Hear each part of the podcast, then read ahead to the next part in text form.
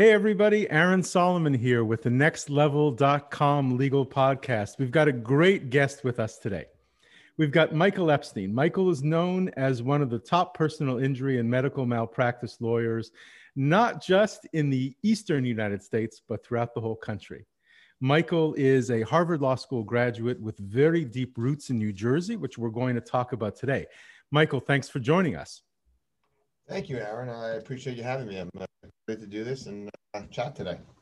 It's my pleasure. So the first thing I got to ask you is, what's it like being a New York Knicks fan? Is it just a character building exercise, or does it go longer than that?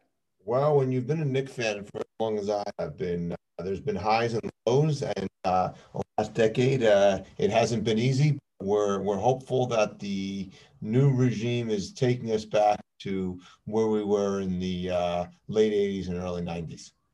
Well, it's funny because when I think back to my favorite Knicks, I go even beyond that.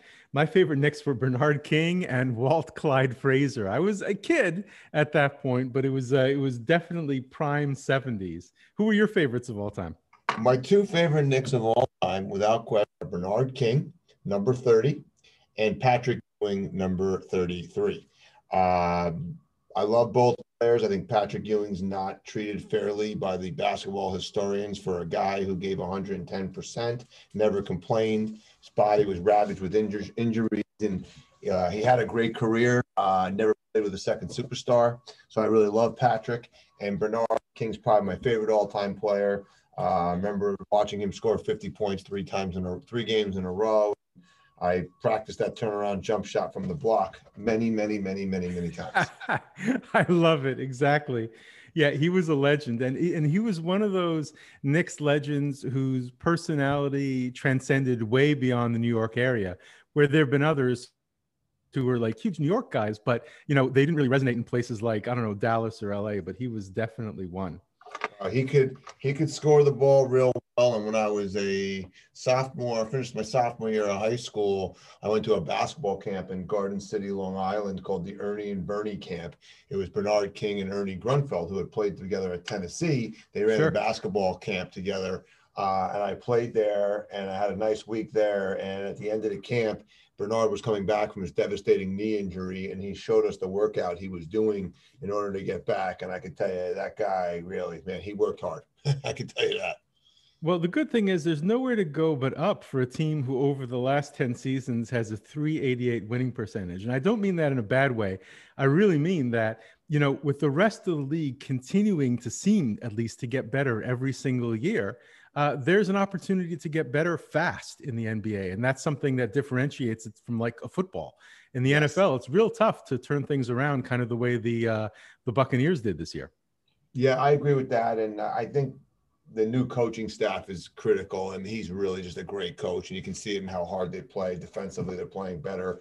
Uh, looks like they have a nice young nucleus and they're the lowest payroll in the league and the youngest team in the league, and they're eight and ten and competing. So you got to hope that uh, they'll continue to draft well, and they'll be able to attract some free agents and onward and upward. And uh, if they're fun to watch again, it's my one of my children who's who's 13 has really never seen them good, and now watching them be competitive has been very exciting for her. So uh, we watch a lot of games. I believe it. That's great. So you know, you're a lifelong advocate for New Jersey I mean, this is something that, you know, your reputation for that precedes you. Everybody that I talk to is he's like a real New Jersey guy. My opinion is that New Jersey is one of the three most underrated states in the United States. I, I would include it with West Virginia, which is actually a beautiful state, and Maine. Um, so, if you were going to talk to someone who knew nothing about New Jersey, what would you tell them about the state? What should they know? Well, I would say you can't. Let's start with what you, you can't do, as opposed to what you can do you can't judge New Jersey based on flying into Newark Airport and then getting to your destination, which is usually going to be driven on a highway by some commercial properties and um, and you're seeing a lot of uh, manufacturing, and that's not really showing you what New Jersey is. That's a I call that's the that's the means to the end, not the ends to the means. Sure. So um, so I, I, I always start with that, but you can't you know you don't judge a book by its cover if that's your cover, um, because New Jersey is really a very diverse state um, in a lot of different ways from geography to people to uh, wealth to jobs. Uh, there's a big division between South and North Jersey and what it's like. I mean, you get down south and southwest, it's it's farm country. It's very rural. It's it's it's beautiful, and you have a lot of beautiful landscapes. You know, when you have the east coast of New Jersey from Cape May, which is exit zero, all the way up to about exit 95 to 100, or even a little further north, when it hugs the coast, is some of the most beautiful beaches people could see. And people don't understand that New Jersey has what's called the shore, and we go down the shore in New Jersey. Yep. Um, it's just a beautiful, beautiful place with some of the biggest and most beautiful beaches you'd ever see anywhere in the world. So that's just some of the geography. And, and I think in New Jersey, you have good, hardworking people and um, with great food. I'll, I'll say Oh, I was going to say that. Hey, one of the reasons that New Jersey is has gotten in on people's radar the past few years are these magazines like Saveur doing things like saying, "Have you heard of the great New Jersey diner food?" Or these pizza things saying, "Have you heard of New Jersey bar pies?" I mean, these are like really, really special things that people outside in New Jersey generally don't know about. Right. So I know that Barstool's uh, had a the pizza guy did a couple has tasted multiple places of pizza in New Jersey, and yep, it, it, it's up there with anyone, if not better. Uh, you know, we have you want great Italian, you're not getting better than Italian than in, in New Jersey anywhere. That includes New York City. Uh, you want great Chinese, Japanese, Indian, uh, Jewish food um, American cuisine, farm to table. We have everything. Seafood. We we have everything here. People are really into food. They're into the. There's different geographic areas of food. Um, you know, and it's it's a fun place to live if you're into food uh, and, and drink. So uh, that's a it's a nice it's a nice plus. We have five family from Texas. They come in, and one of my favorite restaurants is in northern New Jersey, and she said we don't have anything like this. This is just incredible. And it's you know he could this guy could have a restaurant anywhere in manhattan and it would be super successful. Now you talk about food and drink. So having spent many many years uh, in and around the legal industry what always gets me that people outside the law don't know about is how passionate lawyers are about things aside from their legal practice. So one of the things you're passionate about is wine. So yes. is there wine in New Jersey? Like this is an honest question. And if not, you know, where did you develop your wine passion? There well, I, I think that as a lawyer, you do need to have some hobby or something that you're really interested that you can be passionate about to give your mind a break because I spend so much time on my cases, thinking about my cases. How can I help this client? How can I come up with a creative solution for this problem? How can we be successful in the representation? Which doesn't always mean winning, depending on the case. I mean, sometimes it's minimizing a loss um, if you're not doing personal and a non-personal injury case. But on personal injury cases is maximizing recovery.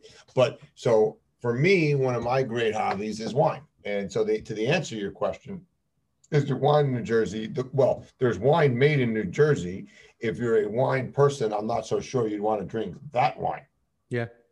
But however, there is plenty there is plenty of wine to purchase. So so yeah. and in New Jersey, I, I believe when I was in Napa Valley once, they said that you got California, Texas, Florida, I think New York and New Jersey. I think those might be the five biggest consumers of wine, if I recall correctly. Those five states. I, I, for some reason, that's sticking in my head. So, as you were developing your hobby, did you get any formal training, or was it just something that over the years you decided to teach yourself about? I would say my training is what you would call the school of hard knocks. Yeah. That's the analogy, right? So, but this was not hard knocks. This was fun. So it was mostly trial and error, uh, drinking, figuring out what I like and don't like. And my wife is into wine too. So what she likes and doesn't like. And then as you do that, then you start to focus on areas um, that you like to drink from and get really knowledgeable in those areas. And I used to drink more areas and it's hard to really educate yourself on all of those. So I've now kind of pared myself down. I'm a, I really, there's New World versus Old World. We drink a lot of New World red Cabernet from um, from Napa Valley, and we like certain areas of Napa Valley. Um, I do like French wines and Italian. Those are the three that I typically buy from, and I will dip my toe into Spanish wines here and there. But that's definitely I don't have the same knowledge base with Spanish. So I think you'll appreciate this. I spent the last four years living in Europe and doing a fair amount of business in and around Paris. So I actually got to go to Reims a couple times, um, where they have all the champagne headquarters, mm. and it's absolutely surreal when you see the size of these vineyards. And you know these these champagne companies sponsor local parks and activities. They're not allowed to sponsor sports teams. It's against the law in france because otherwise they'd all be named after these alcohol companies. Right. But uh, it's just amazing. Like some of these champagne vineyards are miles and miles long um, that you can you can just see it's it's really unbelievable how big the industry is when you're in the champagne country in France. Uh, if you haven't been, I definitely commend going. I haven't done that, but I find being in a vineyard one of the more peaceful places you can be, no matter where in the world. You know, you're out in the open, you're out in farmland, the oxygen is clean, the landscape is beautiful, and it really brings a level, without even drinking the wine, brings a level of tranquility. And when my wife and I spent time in Napa, getting up early in the morning before you do wine tastings and going for a 30, 40 minute walk on the roads and off the side roads and walking through vineyards uh, as the fog is coming up and clearing is really puts yourself at ease. I can tell you that. Oh, Napa is so beautiful. I've spent tons of time in, in San Francisco and Silicon Valley. And while I do like going towards Napa, one of my favorite things in the world is the drive down to Big Sur and mm-hmm. spending a few days in Big Sur. And it's just, it's impossible to describe the feeling yes. in Big Sur because there's just nothing like it. I've been there. I true. It's hard. It, it is hard to describe. I have been there, and it's it is hard. I look forward when this pandemic lifts that I can resume traveling because it is something I think everybody misses. And it's funny that when you talk about your your wine passion that you were do it yourself. I sometimes think about some of the athletes who've gotten big into wine. And I think one of the more high profile ones is LeBron James. He supposedly is a huge collector yes. and a huge fan of wine. And if you think about what people like LeBron do in their daily life, they're relying on the best training for experts. It doesn't take a lot of internet research to look at LeBron's, you know, physical training method. So I wonder if guys like that are kind of self-training in wine, or they're like, I'm going to find the world's greatest expert, and no matter what it costs, they're going to teach me what I should know. What do you think?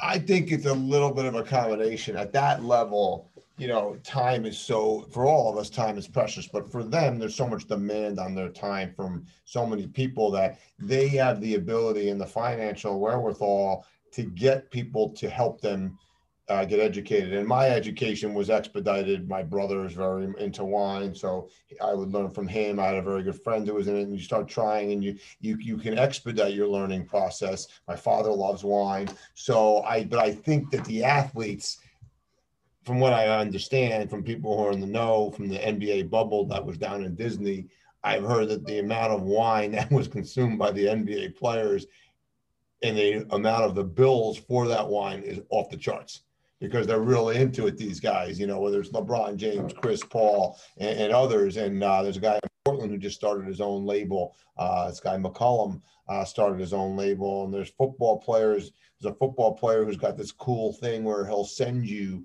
wine that try to hit your palate, and um, he organizes wine collections for you. And so, someone like LeBron probably has someone who does the purchasing for him. Says, "I kind of want this. Let's fill the cellar." I mean, he probably, and then he has it and he drinks it, and he, that's what he does. I can't imagine he's, you know, spending a ton of time organizing his wine. Although maybe only, he does because it's fun.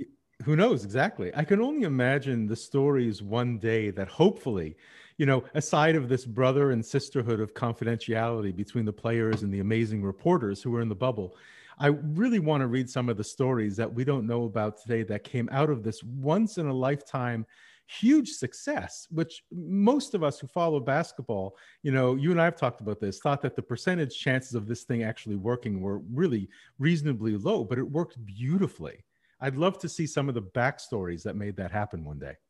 Oh, I can't I can't wait to see what comes out someday when they write a book about what happened in the bubble because there was really not a lot for them to do other than play, practice, go for dinner, and drink some wine, which yeah. you know, uh, at least they had wine.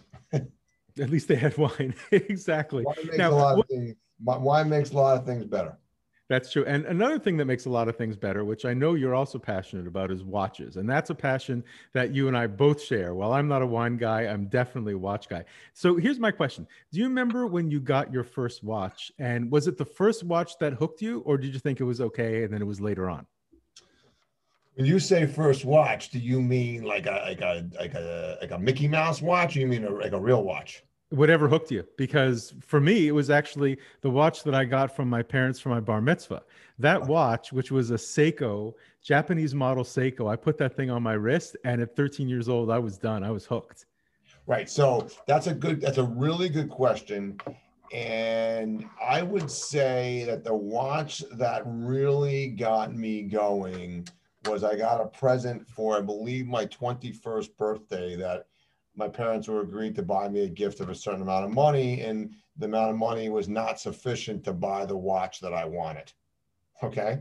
Yep. So I said, well, I will add on because I had so little money, but I, what I had, I had, and I was saved up. I worked, I saved. I said, well, I'll add on because I want to get this. So I got a tag Heuer watch. It was silver and had this really cool bracelet with a white face. And I mean, I loved that watch. And that watch, the first time I had a really nice watch that I said, okay, this is this is cool. And I had that for a good many years.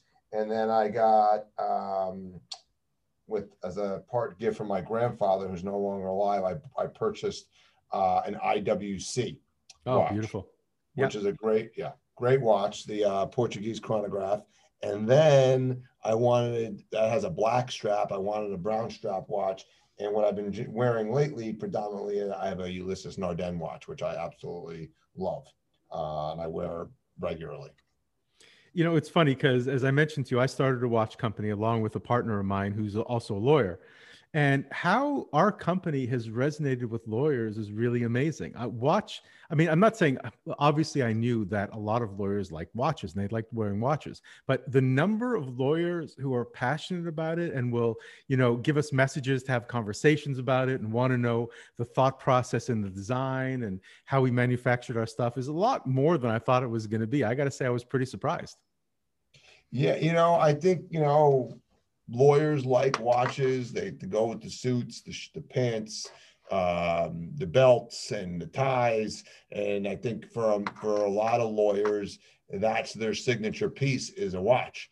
Uh, for me, it is. I wear a watch and a wedding band. That's the only jewelry I I, I personally wear. So um, I want to look at something that turns me on. I totally get it. So, you know, we've talked about all these great things that we're, we are passionate about and things that are great diversions and make us feel good from sports to collecting things. I want to talk about the law for a minute. So, sure. I recently wrote a piece uh, for one of the bar associations in the South on what I see as the myth versus reality of ambulance chasers in personal injury law.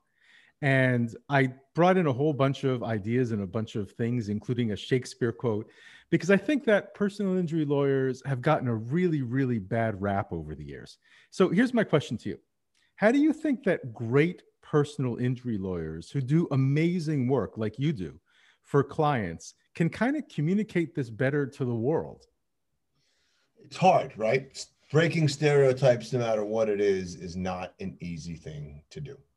Yep. And there's a lot of easy fodder to attack personal injury lawyers, and it's a crowded space. And certain marketing that is done does not help or assist in the reputation of personal injury lawyers. Here, However, here. so that's a problem, right? So listen, you got TV, you got billboards, you got all these other things where lawyers that's gotten competitive and people are trying to outdo each other and get more space and have more recognition. And I think I think that's a problem. Um, and there's no vetting to do that. You can spend whatever you want, you can do it. But I think at its core, when personal injury work is done right and done well, is not about the lawyer, it's about the client.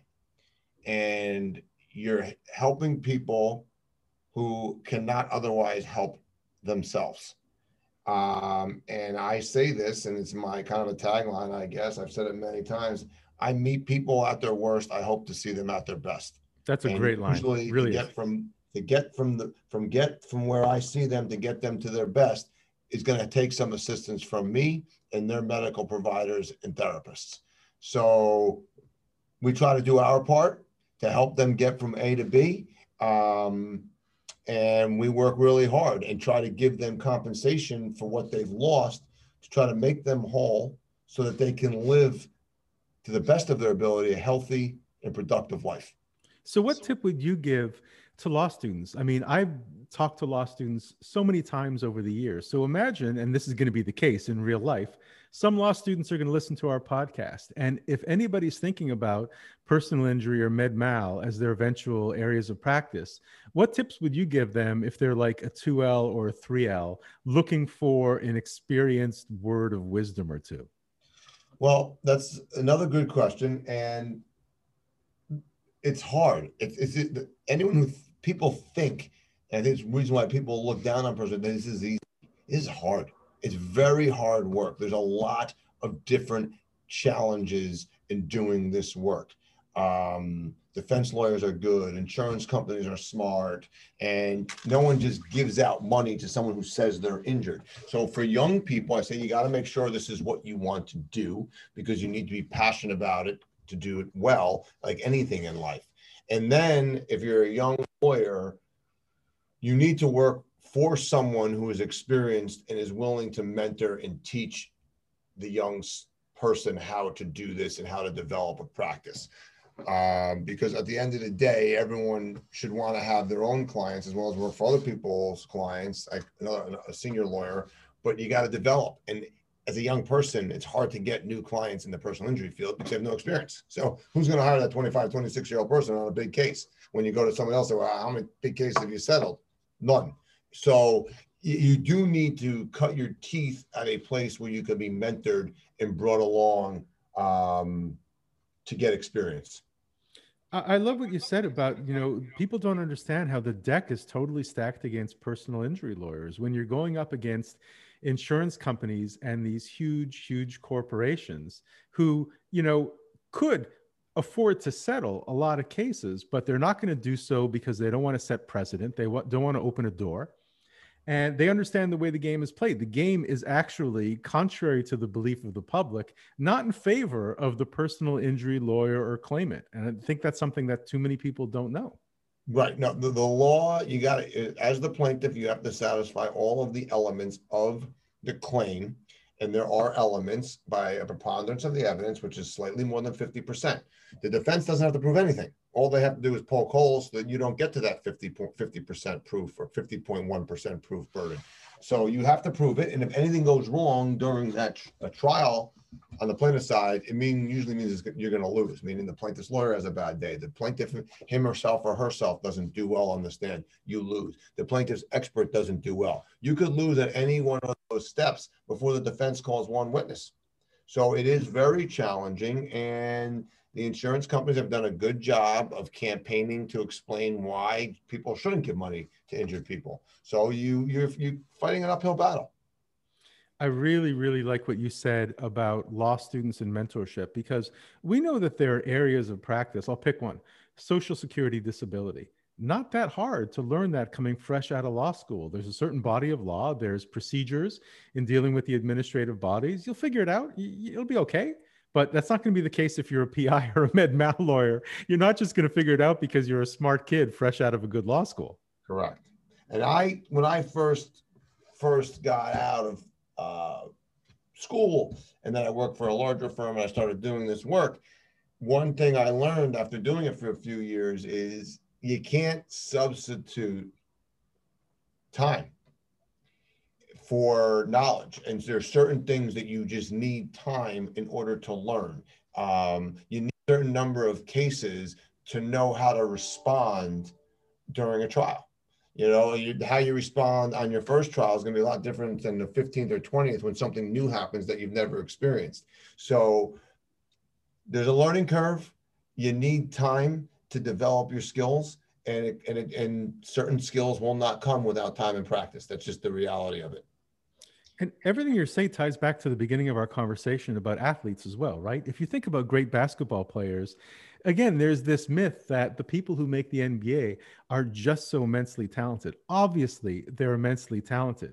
But if people saw the work ethic that it takes, not just to get to the NBA, but to get from being a great high school player to being a great D1 college player to having a chance of getting to the pros and being drafted, it's an unbelievable amount of focus and work. And as you just said, mentorship and things like that as well. Nothing comes easy for those, you got to work for it.